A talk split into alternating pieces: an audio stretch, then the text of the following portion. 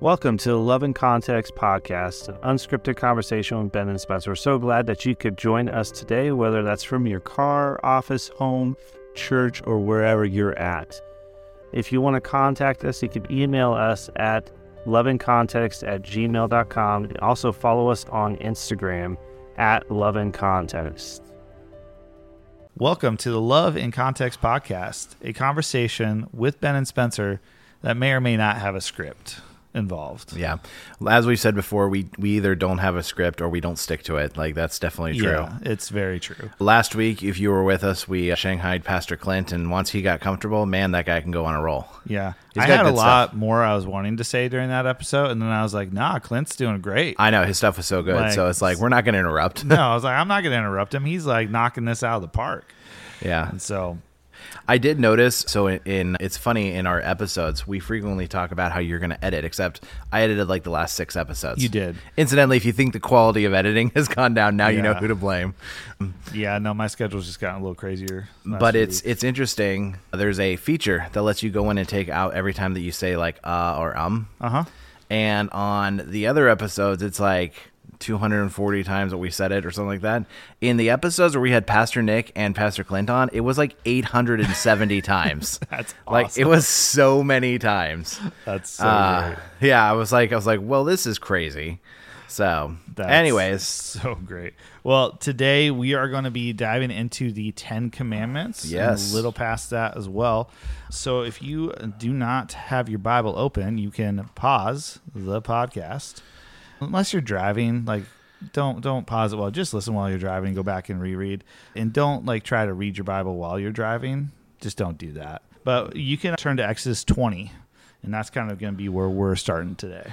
Yeah, so just a reminder last week we talked about Jethro had come up to Moses and he says, Moses, why are you literally trying to adjudicate everything? Why are you mm-hmm. trying to do everything yourself? And we look at that and we go, yeah, that's us Yeah, trying to do everything ourselves. Uh huh. Right.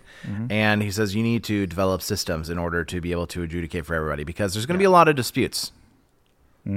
Absolutely. There's going to be a lot of disputes. Jethro was very wise in talking to Moses and being like, hey, you got great people around you. Yeah, Like, exactly. you got great people around you. Let them use their gifts and be the best that they can be. So, a little piece before we get started into the Ten Commandments, which we're actually going to call the Ten Words because the word commandment actually isn't in there. The Ten Words is actually words that God is speaking to mm-hmm. his people. Uh, we were talking about in First Chronicles, a little piece that we found that mm-hmm. connected to Egypt that we thought was really cool, and the Exodus. Pharaoh's daughter is named in there. Yeah. Yeah. She's part of the genealogy as part of what's what's actually going on in Chronicles. That's mm-hmm. First Chronicles chapter four, I believe verse eighteen or nineteen.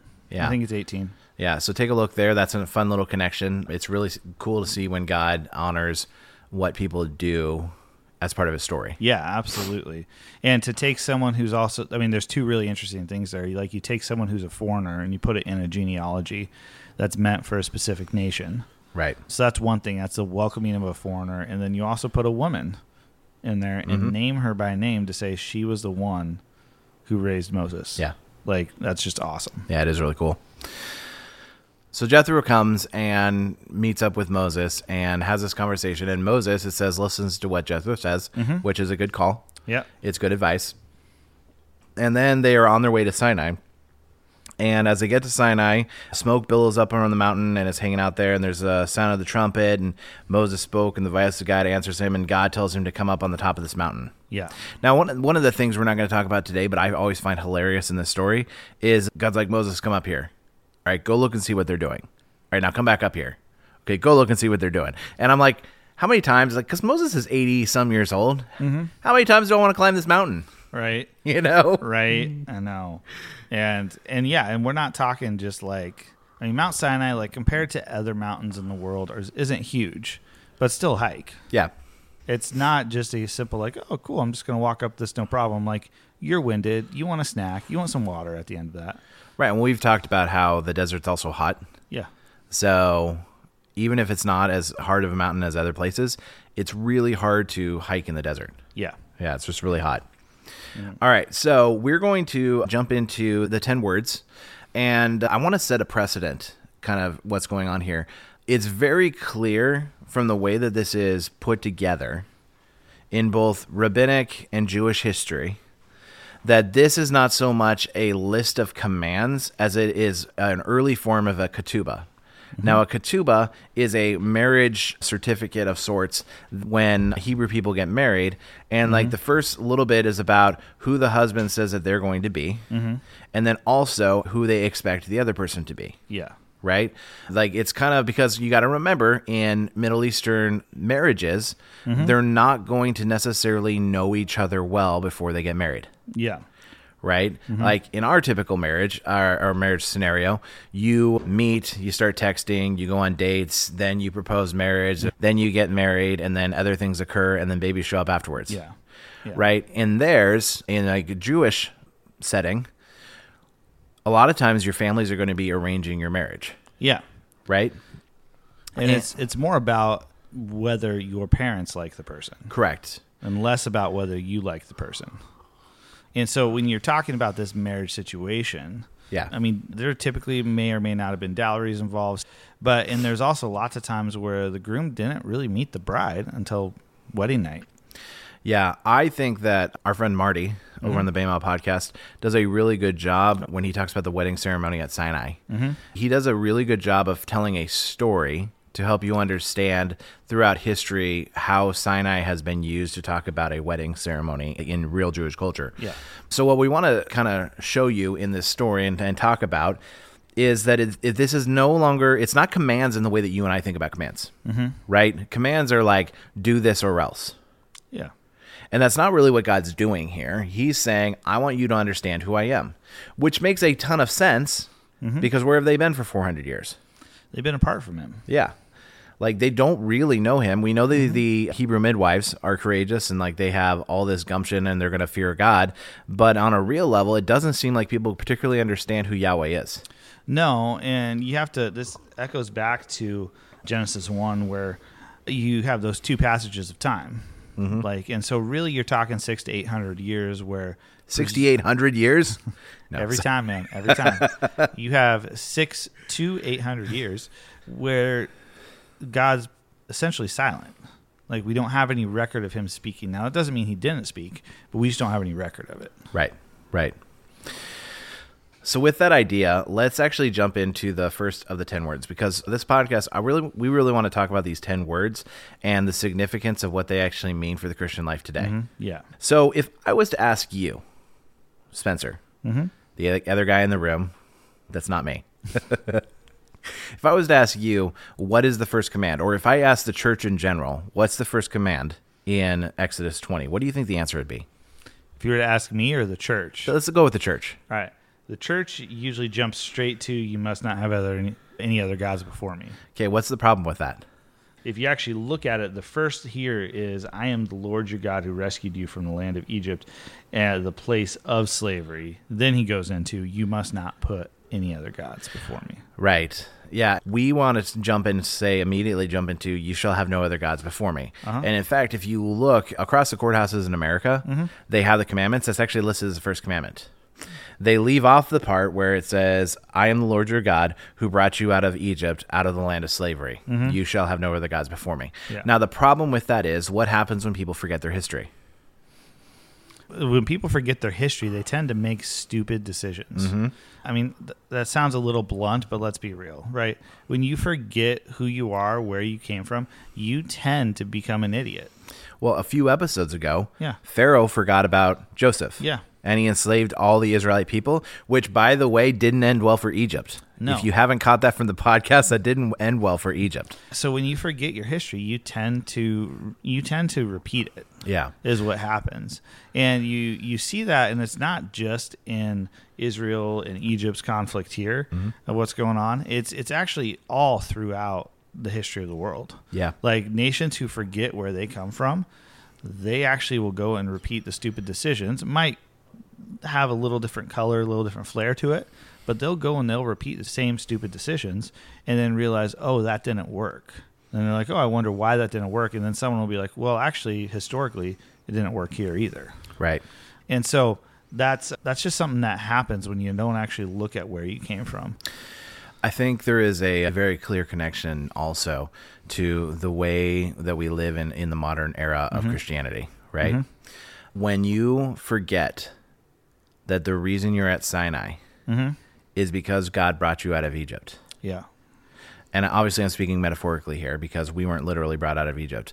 But you and I, when we forget what Christ did to bring us out of our Egypt, there is this temptation to actually build other gods. Yeah. We've talked about like you trust in your health care and you trust in your job and you trust in your spouse, but you don't actually find your trust and your certainty Yeah. in who God is Oh yeah. Because you forgot who actually brought you to where you are, mm-hmm. right? Right. This is why it's important that you understand where you come from because moving forward, that way you can see where you were and be like, man, look at what's behind me and look where I'm headed. Right. One of the analogies I hate the most, and you hear this in the corporate world, but is is the idea of climbing a ladder. Mm. The reason I hate this analogy, and we use it just in life in general, but you don't know where people are starting on that ladder. Right. Like if you're climbing the ladder, but you start three quarters of the way up, and someone who starts at the bottom climbs halfway up, and the person three quarters of the way up takes two steps up, who's actually progressed further? Right.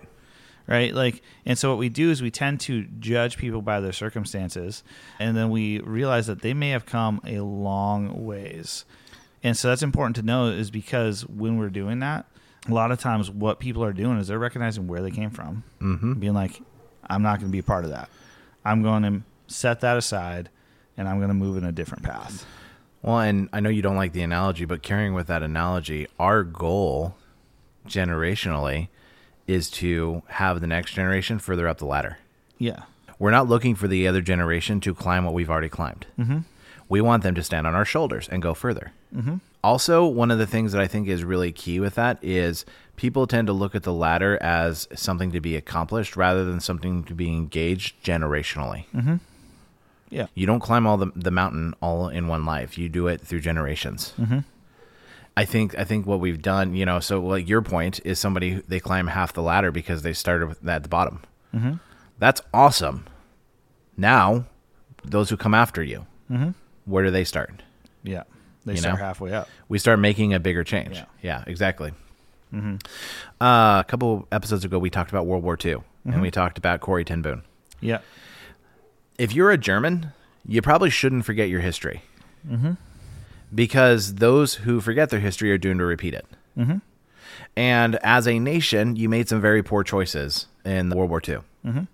If you are part of Rwanda, you should never forget what happened. If you were in Rwanda during the massive upheaval that happened, Mm-hmm.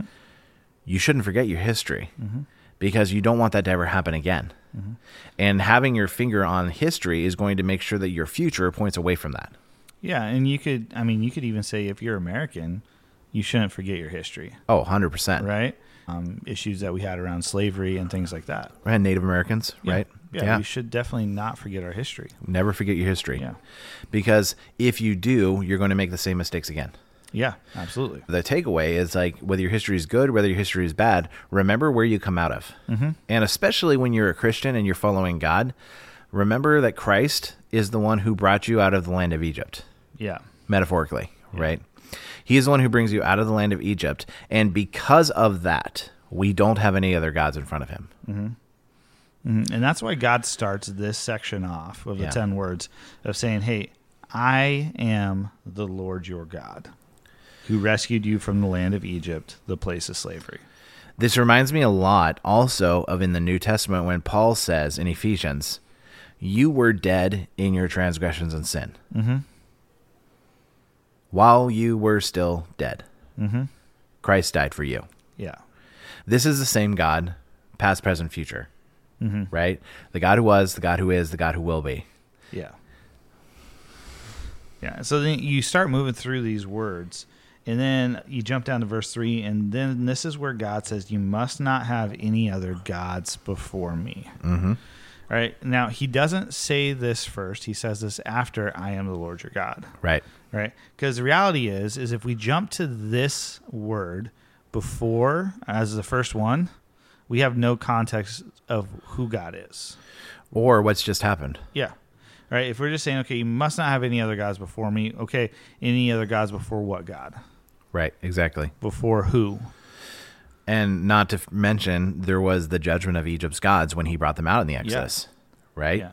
He Yeah. says, "Hey, you saw what I just did. Mm-hmm. Don't have any other gods before me." Yeah. Right. And we're and we're talking about a day and age where having multiple gods is normal. Right. It's commonplace to have the god of the sun, the god of the moon, the god of the rivers, the god of the land, so on and so forth. And they're going to struggle with this specifically in the in the realm of fertility Mm-hmm. for the rest of the Old Testament. Yeah. right? This is going to be a struggle. And I don't want to be too hard on the Hebrews Mm-hmm. because we trust in other gods too. Yeah. Some of you right now are sitting here and being like, I don't trust in another God. I was like, listen, Money? When, yeah, money. Thank you. So good. Right? Coffee. Coffee. hey, now. he says this. We're literally sitting here drinking coffee while talking. so, there, I mean, money, coffee, your fame, right? There's a lot of things that we trust in over God. A lot of times, like, you know, we trust in our job. We trust, mm, oh, oh, Ben's about to get controversial. Your government, right? Your political ideals. Mm-hmm. I've run into a lot of people who trust in America a lot more than they trust in Christ. Yeah. And that really, really just, I'm like, ah. I don't And- know the exact statistic, but as far as Christians globally, I think the American church makes up six or seven percent. yeah, it's not much. No. Like like if I had a hundred dollars and seven dollars went away, I'd be like, okay, Yeah. not a big deal. So like it to the American church, I'm sorry if this sounds blunt, but you're not all that. Yeah. Like we are part of a global body, mm-hmm. many of whom are being persecuted, who are being tortured, who are being beaten on a daily basis because of their belief in Christ. And maybe we should take a note from their playbook and be like, hey, what I have is way bigger than whether I vote red or blue. Oof. Isn't that the truth? What we're not saying is that the American church is unimportant. No, we're not saying that. I think that God has poured blessing into America so that, Mm-hmm. so that all nations, Yeah. right? And it's our opportunity to partner with God in that Yeah. because He is the God who brought us out of the land of Egypt. Yeah. Absolutely. He is the God who walked both ends of the covenant through death, burial, and resurrection. Yeah. So it is like not having any other gods is a big deal, mm-hmm. right? This is, I mean, this is the number one commandment for a reason, right? Mm-hmm. It's the number one word. Like He is going to be it. Yeah. You're going to find everything in Him. Mm-hmm. This is going to be a very strange thing for them because all the nations around them, and Egypt including, is a polytheistic nation. It's very strange that they only have one God. Yeah. In fact, there's actually a, uh, like a kind of a really funny clip in The Chosen. Have you seen that show? Uh, where this guy comes up and he talks to Jacob as he's digging the well, and he says, he says, "Well, which God do you serve?" And he says, "Oh, I serve a God that you cannot see." He's like, he's like, "Well, that seems kind of silly. Like, why would you serve a God that you cannot see?" He's like, eh, "It's it'll be fine." And it's, it's I just love the the interaction with him because you know Jacob's seeing some stuff, Yeah. right? Yeah. but like this this is going he's going to ask them to be completely different than anybody else Mm-hmm. they've seen and it's it's Yeah. going to be really weird And so as so here you have God saying, "Hey, I want to move you from this polytheistic view to this monotheistic view to where it's like, hey, there's just me, yeah. Just the one God, yeah. And I'm going to take care of everything you need." yeah. Right. and then the the next piece of that is Mm-hmm. going to be i'm actually going to read it straight from the text. Here it says you shall not make for yourself an image in the form of anything in heaven above or on the earth beneath or in the waters below. Okay that makes sense. Like anywhere on the earth You shall not bow down to them and worship them, for I, the Lord your God, am a jealous God, punishing the children for the sins of the parents to the third and fourth generation of those who hate me, but showing love to a thousand generations of those who love me and keep my commandments. Mm-hmm. Okay, that's the full one. So we, we touched on this in Genesis. This one is really interesting because it starts off kind of like, oh yeah, no problem, right? Starts off with like, okay, don't make any idol image of anything that may or may not look like God from in heavens, earth, or sea. You're like, oh, okay, great, right? And then here you have God goes on and he says, You must not bow down to them or worship them, for I, the Lord your God, am a jealous God who will not tolerate the affection of other gods. Now, we look at that and like oftentimes we think of like, okay, great, I don't go sing praises to other gods. Yeah. But we hinted on this earlier in the podcast. Like, what about money? Mm-hmm. What about your fame? What about your image? What about your reputation? Mm-hmm. That's a big one. And what about what about you, what car you drive? Right. How you look, the images that you you fill in the blank. Like Right. like you look at all these things and when you are elevating those above God, who's the God who's brought us out of everything, who's going to provide everything we need, like please don't look at this and think of this as a standalone command or Right. a standalone word. This builds off the previous. Right. And when we look at these, we do this all the time in our day to day walk. Yeah. Right. I watched an Instagram reel the other day where a guy was like, Yeah, you could you could have a coffee drinker read an article that says drinking coffee in the morning is the worst thing you could do, and they're still going to be doing it while they're drinking their second cup of coffee. Right? Like they, they could be, you could know the information that's in scripture and still be putting other things in front of God. Right. That's absolutely true. And so when we're doing that in our day to day lives, it becomes a danger. And God's saying, Hey, I'm a jealous God. Don't do that. Yeah, there is a there's a big difference between knowledge and wisdom, Yeah. right? One of my favorite sayings is knowledge is knowing that a tomato is a fruit. Wisdom is not putting it in a fruit smoothie. Yeah. So, Right. because that would be gross. Definitely not in a fruit salad. Uh huh. But it's very frequent, like you can know things, but unless they actually change who you are. Now, which is actually a really important point because one of the things that I've maintained all throughout Torah is that Jesus comes and he's Torah made flesh. He walked out what the Torah was always supposed to look like in Jewish communities that were observant of Torah, right? They were supposed to look like the incarnate Messiah. Yeah. Like that's how Torah is applied when you look at community. Mm-hmm. And so God says, "Hey, listen, I brought you out of the land of Egypt. You're not going to have any other gods before me, and you're not going to make stuff that looks like me because if you remember Genesis 1, I took man and woman and I made you in my mm-hmm. image." Mm-hmm. So if you go and make things that look like me, you're really just making pictures of yourself because you humanity are made in the image of God. And if you're viewing this in the context of a recovenant Mm-hmm. or the remaking of a covenant, which you should be viewing this passage in that context, if you're looking at it in that context, God removed man and woman from the garden. And in one sense, he's starting to invite them back in. Yeah. of being like, "This is who I am." Don't don't take things and elevate them to above me or beyond who I am. Like I should be the first one that you think of on a daily basis. The first thing that comes to your mind. I should be the one you're meditating on. Well, and, and the whole thing about being made in the image, this complete plays completely into this whole idea that Jesus comes and walks, mm-hmm. says you need to love God mm-hmm. and love other people, Yeah. right? Because people are made in the image of God, Yep. right? So if you want to show God that you love Him, Love like people. exactly, it's like okay, so if you're worshiping a god, let's just take Dagon, right, the fish mm-hmm. god, because he's uh he's got a fun name. If you're worshiping Dagon, you would go to the idol and you would give it affection of some sort, right? Yeah. How do you show God that you love him? By how you treat your neighbor. Mm-hmm. Paul's going to say, all of the law hangs on this love your neighbor as you love yourself. Mm-hmm. Right? All the law and prophets. Now, don't get weird and don't start treating people like they're physical idols. Right? That's not what I'm talking about. What I'm saying is that mankind made in the image of God, the way that you treat people matters because it shows whether or not you love God. Yeah. Absolutely. You're... Now, on the back half of this command, I always think it's interesting how often we focus on punishing to the third and fourth generation. Yeah. And we kind of just ignore the fact that he's like, I'm going to show love to a thousand generations. Right?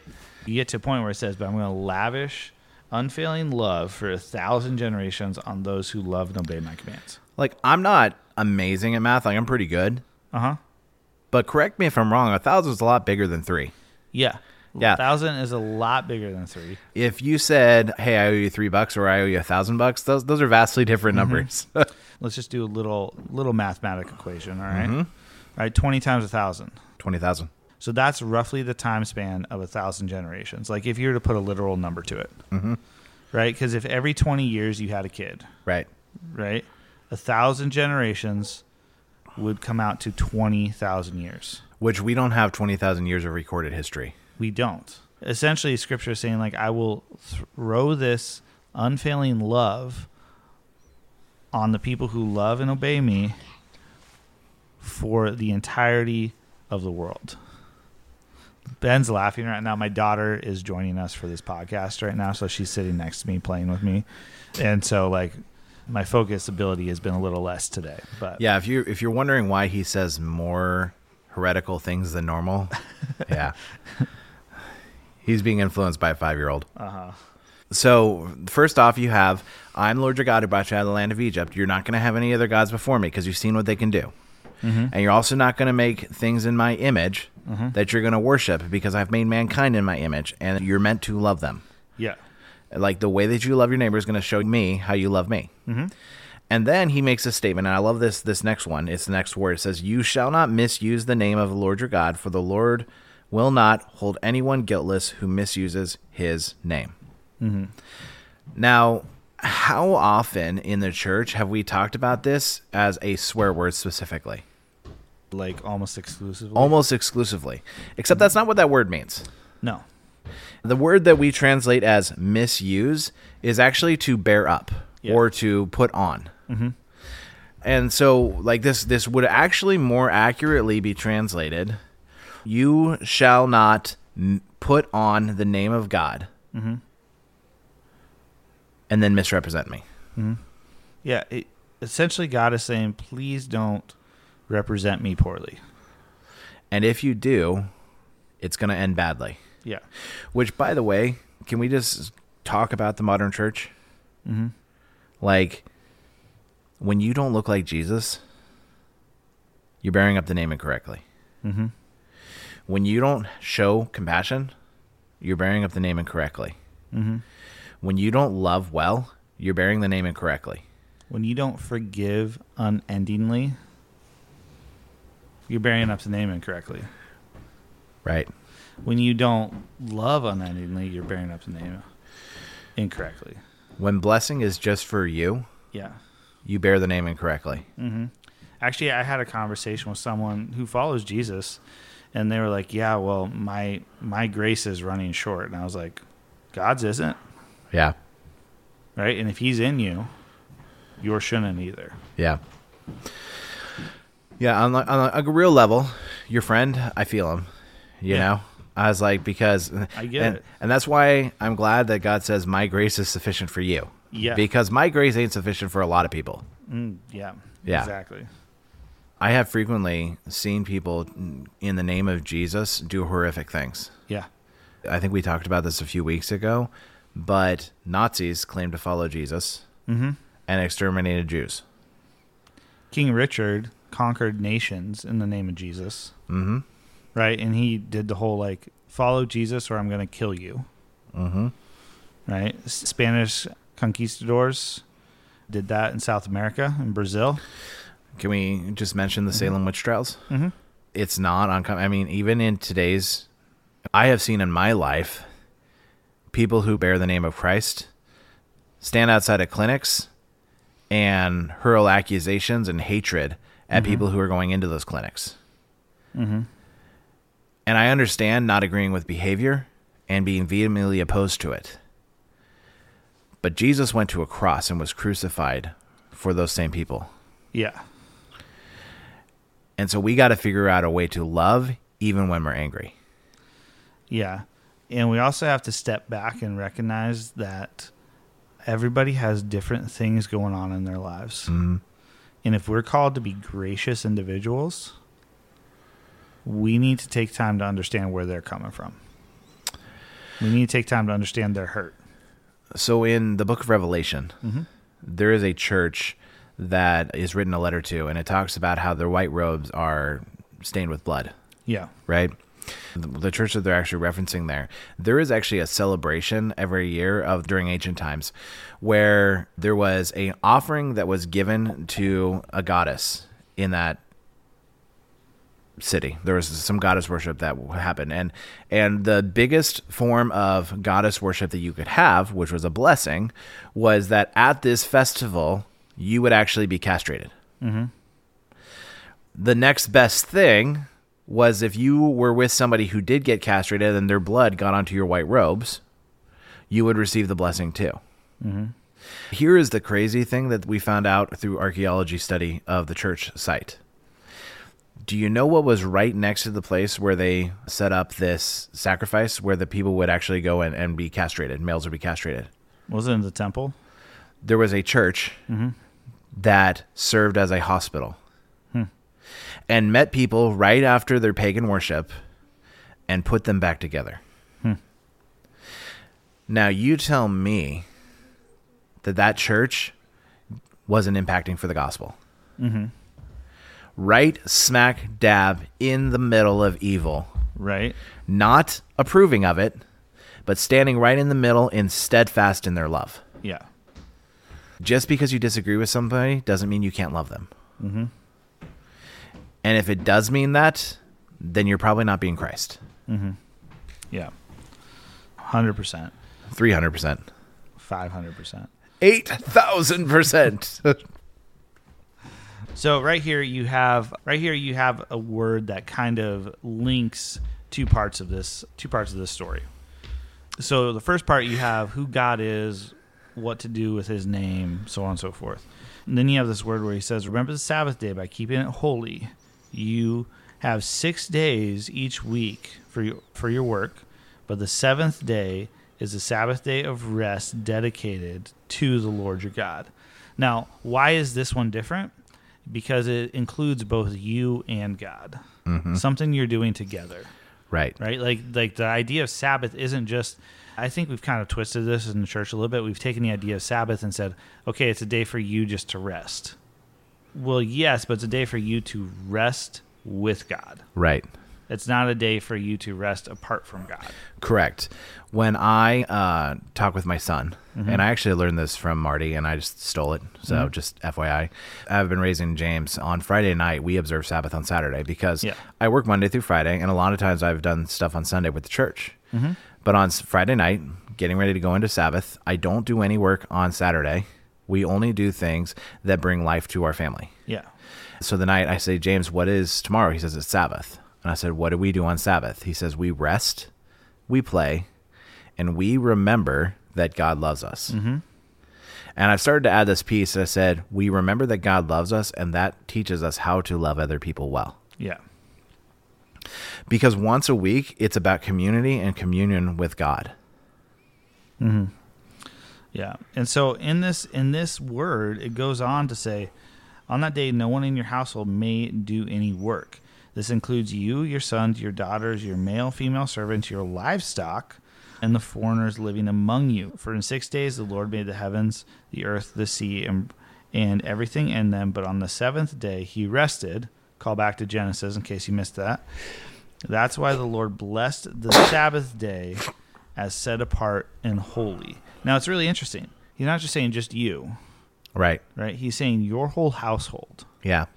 Right? And back in this day, like so in America context, our household, you know, in, in like my context, like myself, my wife, my daughter, Mm-hmm. right?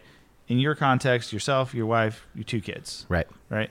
In this context that they're talking about, like usually, if your grandparents were still alive, you're still living at least close to them, right? They were still part of the household, right? They're talking about the servants. They're talking about livestock. Yeah. Like they're like, don't let your animals plow the field, Right. right? Don't let your animals fetch the water.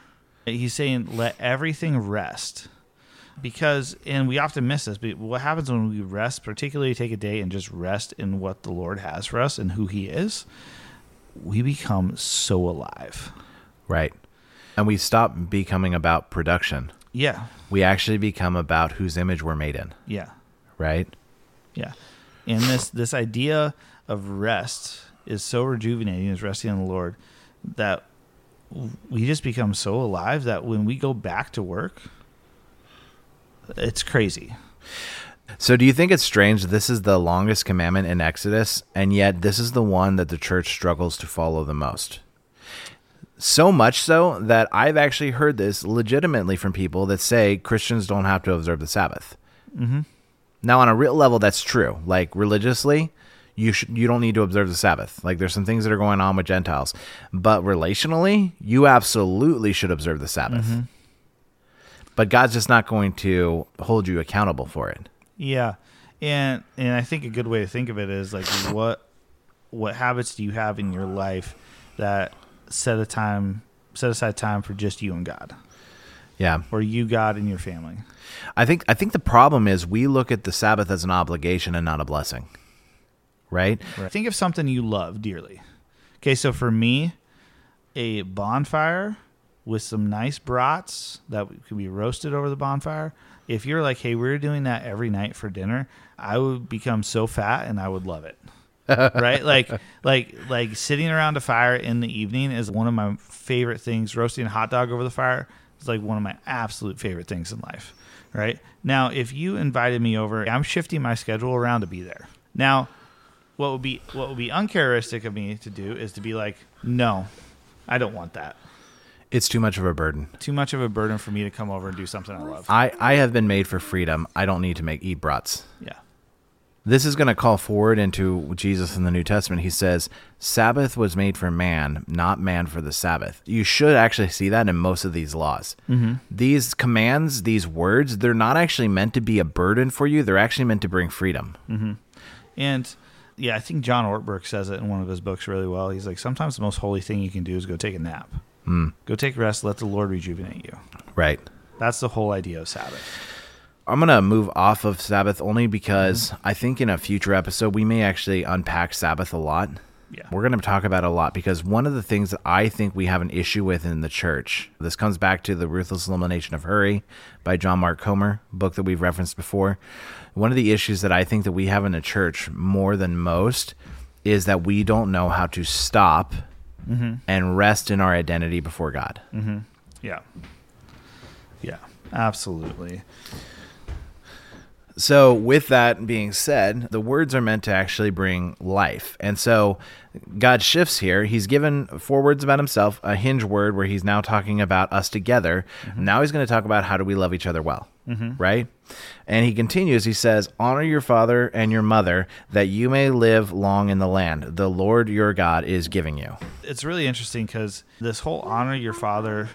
So in this in this shift, he starts off with family, Right. right? He goes from okay, this is who I am. This is us doing something together. All right, now let's talk about your family. Right. Now, in this culture, like a lot of times we look at this, and the reason I say that is because a lot of times we look at this from uh, simply the view of like, okay, healthy families with a father and mother type thing. And it's like, okay, but really what he's getting at is your family because the name of your father and the name of your mother were important. Mm-hmm. Like they said something about who you were back in that day. So when you're reading this, honor your father and mother, it's really saying, okay, honor who your family is. Right. There's two pieces that we need to cover here because if you're listening to this and you've heard this command before, this word before, there there are two types of people there, and I want to address both of them. The first is this: your parents were not good. Mm-hmm. Maybe you come from an abusive home. You have a, a drug addicted home. Maybe it was just verbally abusive or any of those things that are out there honoring doesn't mean that you have to put up with bad behavior. Mm-hmm. I want I want to stress that honoring does not mean you need to stay in a bad situation. Yeah. You can still be honoring of them and leave the situation behind. Correct. So I never want because this has been misused to try to keep people in bad situations. Mm-hmm. is not honoring to what's actually being said here. Yeah. On the other side of that, that same thought, you can't always honor somebody if they're not willing to receive honor or they're not the kind of person that can receive honor. I think there's a difference between honoring a person and honoring the heritage. Correct. So, you like Because sometimes a person is not honorable. exactly like you have parents who you've had to just get out of their lives because they're abusive, drug addicted, uh, whatever, right? They're full of neglect or whatever that might be, right? And you had to just get out of that situation. That's okay. Yeah. That's good, actually. You can still honor the heritage that your family brought forward beyond that, right? There's there's gonna be some good, some good legacy there somewhere, and you can honor that, but it doesn't mean you need to stay in that. Correct. And also, I think there's there's also this promise throughout Scripture that God is the God of the fatherless, Mm-hmm. of the orphan, Yeah. right? And so, if there is nothing honorable about your family, Yeah. God's also going to step in and fill that role. Yeah. You are not alone. Mm-hmm. And on a very real level, we've all been adopted in, Yeah. right? Like on the supernatural level, we've been adopted in. Mm-hmm.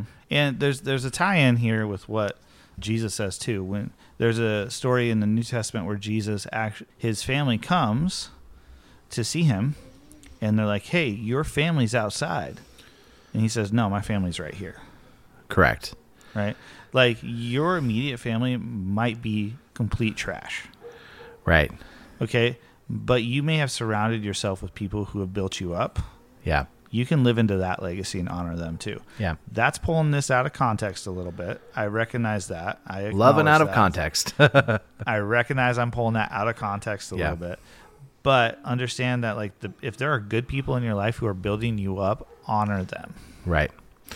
So it says here, so that you may live long in the land. So who is this commandment actually about? It's about you. Mm-hmm. You honoring your past, honoring what came before you, actually enables you to live long in the land. Mm-hmm. Right? Yeah. That's really important for that you understand. It's not about your family. It's actually about you. Mm-hmm. Yeah. So moving on, a few of these should be fairly obvious. So he's giving a he's given an idea here. He says, "You shall not murder." Okay, that makes sense, right? You're speaking to an entire society. What do I expect you to be? Don't don't hurt yourself. Yeah.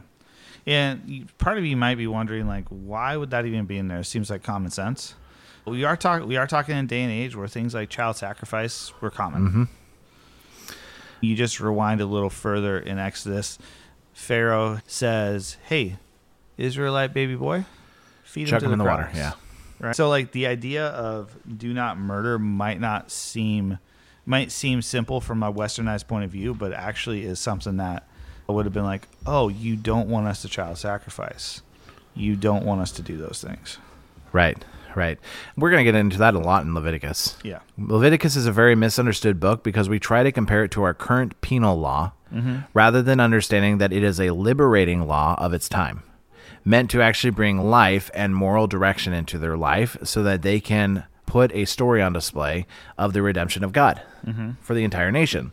Mm-hmm. And so we hear you're not going to murder, mm-hmm. you're not going to commit adultery, you're not going to steal, you're not going to give false testimony against your neighbor. Like these are ways that you're going to live in peace with the people around you. Mm-hmm. You actually have to live in this community. So don't kill them, don't cheat on them, don't steal from them, and don't lie about them. And if you really want to understand these words well, go understand ancient Egyptian context. Correct. the do not commit adultery go go like do a little research on what like the common sexual practices were in ancient egypt Right. you're gonna find that like oh the do not commit adultery might be more revolutionary than you think Correct. same with the do not steal Then the last one here is do not covet your, your neighbor's house. You shall not covet your neighbor's wife or his male or female servants, his ox or donkey, or anything that belongs to your neighbor. So the ba- basic gist of it is be okay with what you have and don't want what everybody else has, which I don't know on this list that might be one of the more relevant ones for America. yeah right? Because we we look at everybody else and we're like, ah, I want that. yeah take take cars for example Yeah, right We it use- always comes down to cars with you. Well, you've seen my cars. There's four types of car owners around the world. There's the people who are like, I'm going to buy the brand new car, drive it for 40, 50,000 miles, turn it in, get the next brand new thing. Then you have the people like, I'll buy that 50, 60,000 mile car. I'll drive it till 120, 130, then turn it in. Then you got the people who are like, I'll buy that 130,000 mile car, drive it till just the verge of death. Okay. And then I'm going to sell it, sell it to somebody. And then you have the fourth, I'm in the fourth group, I acknowledge this, who are like, I'm going to buy that car on the verge of death, put some money into it, and then drive it till it completely dies. Yeah, Right? There's this idea of contentment, right? It's really easy when you don't have a nice car to see people driving the brand new car that you want down the road and be like, man, I want that. But at the end of the day, both the cars do the exact same thing. Paul makes a statement and he says, "I have learned the secret to contentment." And then he goes and lists a bunch of things that are not great. Mm-hmm. Right? Yeah. I can do all things through Christ, Christ who strengthens, strengthens me. Yeah. The secret to contentment is knowing that your contentment doesn't rely in your circumstances, it relies on God. Yeah. It relies on Christ. Yeah. That's the secret of contentment in all things. So, I guess one of the things that I would wonder is if you're sitting there uncontent, it doesn't have anything to do with your situation, guys. No, it doesn't. If you're sitting there and saying, "If only I had, if only I could," like that has that is a heart issue and a contentment issue. Yeah. Yeah. So I wanted to do one thing here, which I think is kind of fun, um, because we're we're gonna do this and then we're gonna kind of wrap up the the ten words. I, I explained to you guys that this is a ketubah. This is very similar to like a wedding ceremony, and so I want to read these commands, these words again, but as if they were vows that mm-hmm. God is making to Israel on Sinai. Mm-hmm. So God says this: "I am your lover." Mm-hmm. who brought you out of a bad situation. Don't have any other lovers except for me. In fact, don't even make images of the lovers or keep old pictures of them on your phone. Don't keep their email address to send at them at random times. Like, just don't have any of that stuff. And when you go out and you represent me, remember that you're representing my family and everything I represent. Once a week, let's make sure that we have time together to live into our relationship, to be together. Remember where you come from. Mm-hmm. It's going to serve you well as you move forward. Don't hurt yourself. Don't cheat on yourself. Don't steal. Live with an open hand. Mm-hmm. Don't lie. And don't look at what somebody else has. Be content with what, what I'm giving you. Mm-hmm. When you hear it in that context, you understand that these aren't commands, these are words that God is speaking over his nation. Now, because he's about to get into some commands, mm-hmm. Right? Some things that are actually like instructional things. These words are meant to be guidance in how you live your life before God, Yeah. who he is, and who he expects us to be. Yeah. So if you're if you're coming to this wedding ceremony as a bride, right? You have a groom who's saying, "I'm going to give you everything you need." Mhm. Right? Essentially, how I would sum this up is, "I'm going to give you everything you need." Okay? So don't sell yourself short Yeah. because in me you're going to get everything that you need. Yeah. And that's what God's saying to Israel, and honestly, that's what he's saying to you right now. this idea of coveting also throws me back to the garden once again mm-hmm. when Eve looks up and she says, I see it's desirable for eating and for gaining wisdom. Because in her head, God's holding out on me. Once again, God's saying here, I'm not holding out on you. No. This is what it looks like to live in my world.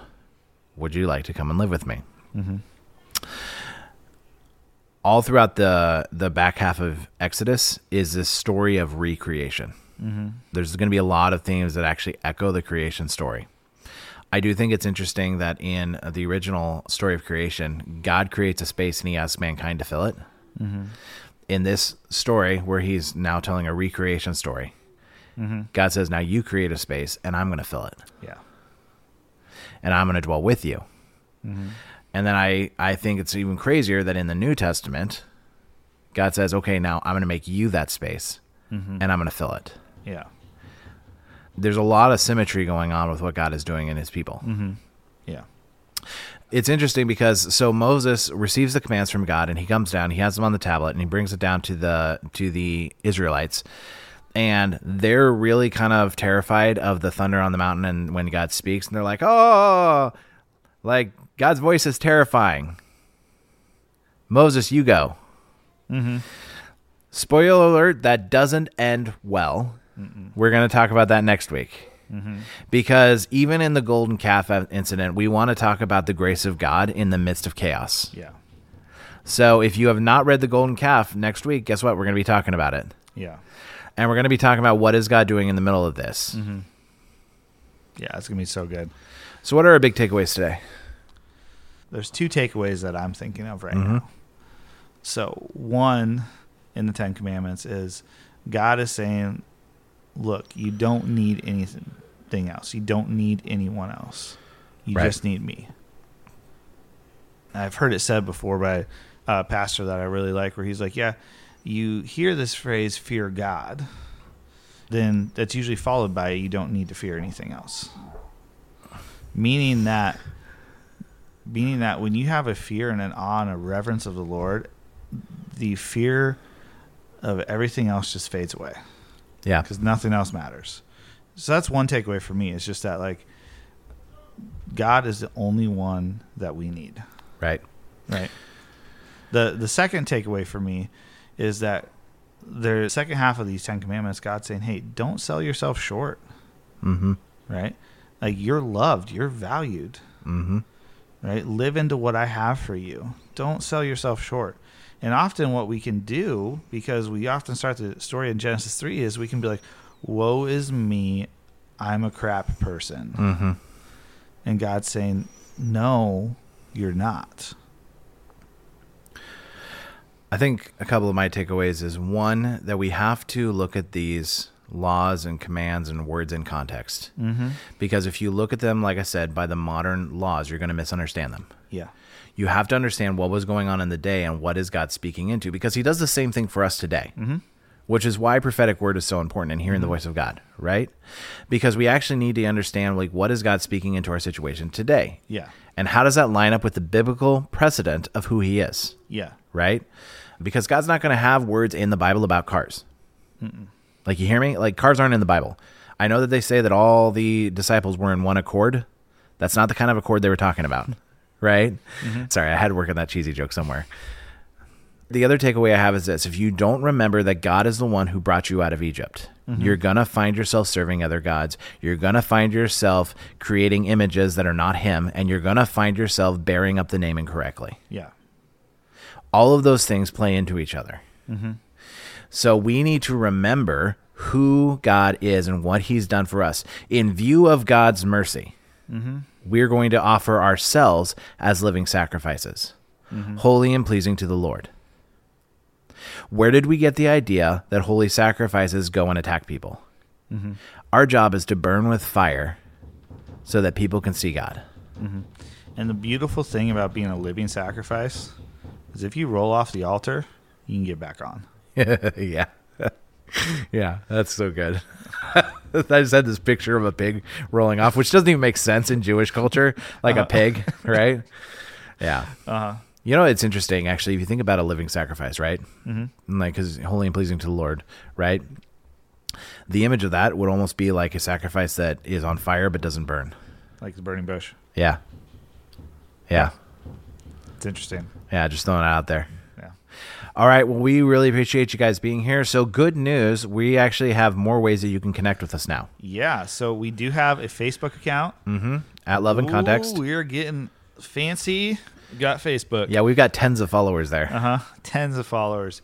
We do have a Facebook account. You can still find us on Instagram. You can still email us at loveandcontext at gmail.com. You can also listen to us in multiple different places now. So if you're on Spotify, great. If you're on Apple, great. If you're on Amazon Music, great. Great. So there's a number of different ways that you can find the podcast. I would recommend just checking the link in our bio Mm-hmm. on either our Facebook or Instagram page. Also, we have a website now, loveandcontext.org. Yep. And all the episodes are posted up there as well. So those are kind of the ways that you can find us, reach out to us, all of that. We'd love to hear from you. So please shoot us an email. We we will respond to those best we can. In about eight weeks, we have a Q&A episode coming up at the end of Leviticus. Yes. So if you have thoughts or questions about things we've covered or things we're about to mm-hmm. cover, that would be great for you to throw those out there, and we'll have a Q&A episode. Yeah, and you're welcome to comment on any of the Facebook or Instagram things. If we feel like you're trolling us, we're probably just not going to respond. Nothing True. personal. But you're welcome to comment. We're going to make content and we're going to let you comment as till your heart's content. Yep. Until next week, we'll be talking about the golden calf and God's grace in the middle of it. Thank you so much for listening today. We hope you enjoyed this podcast and we hope that you got something out of it. If you have any questions, please contact us at loveandcontext at gmail.com. You can also follow us on Instagram and message us through there. And Instagram is love and context. Again, love and context at gmail.com or Instagram are the two ways to get a hold of us if you would like. Thank you once again. We really appreciate you being here. God bless. Worship them, for I, the Lord, am a jealous God, and God will and jealous God. Blah blah. For I, It's your ability to speak that impresses me the oh, most. I know it's so bad tonight. Do you think it's strange that this is the longest commandment that's in Exodus, right? I don't think it's strange. I No, think no, it's no. Very intentional. Well, that wasn't the end of that sentence. Oh, sorry. Ahead, try again.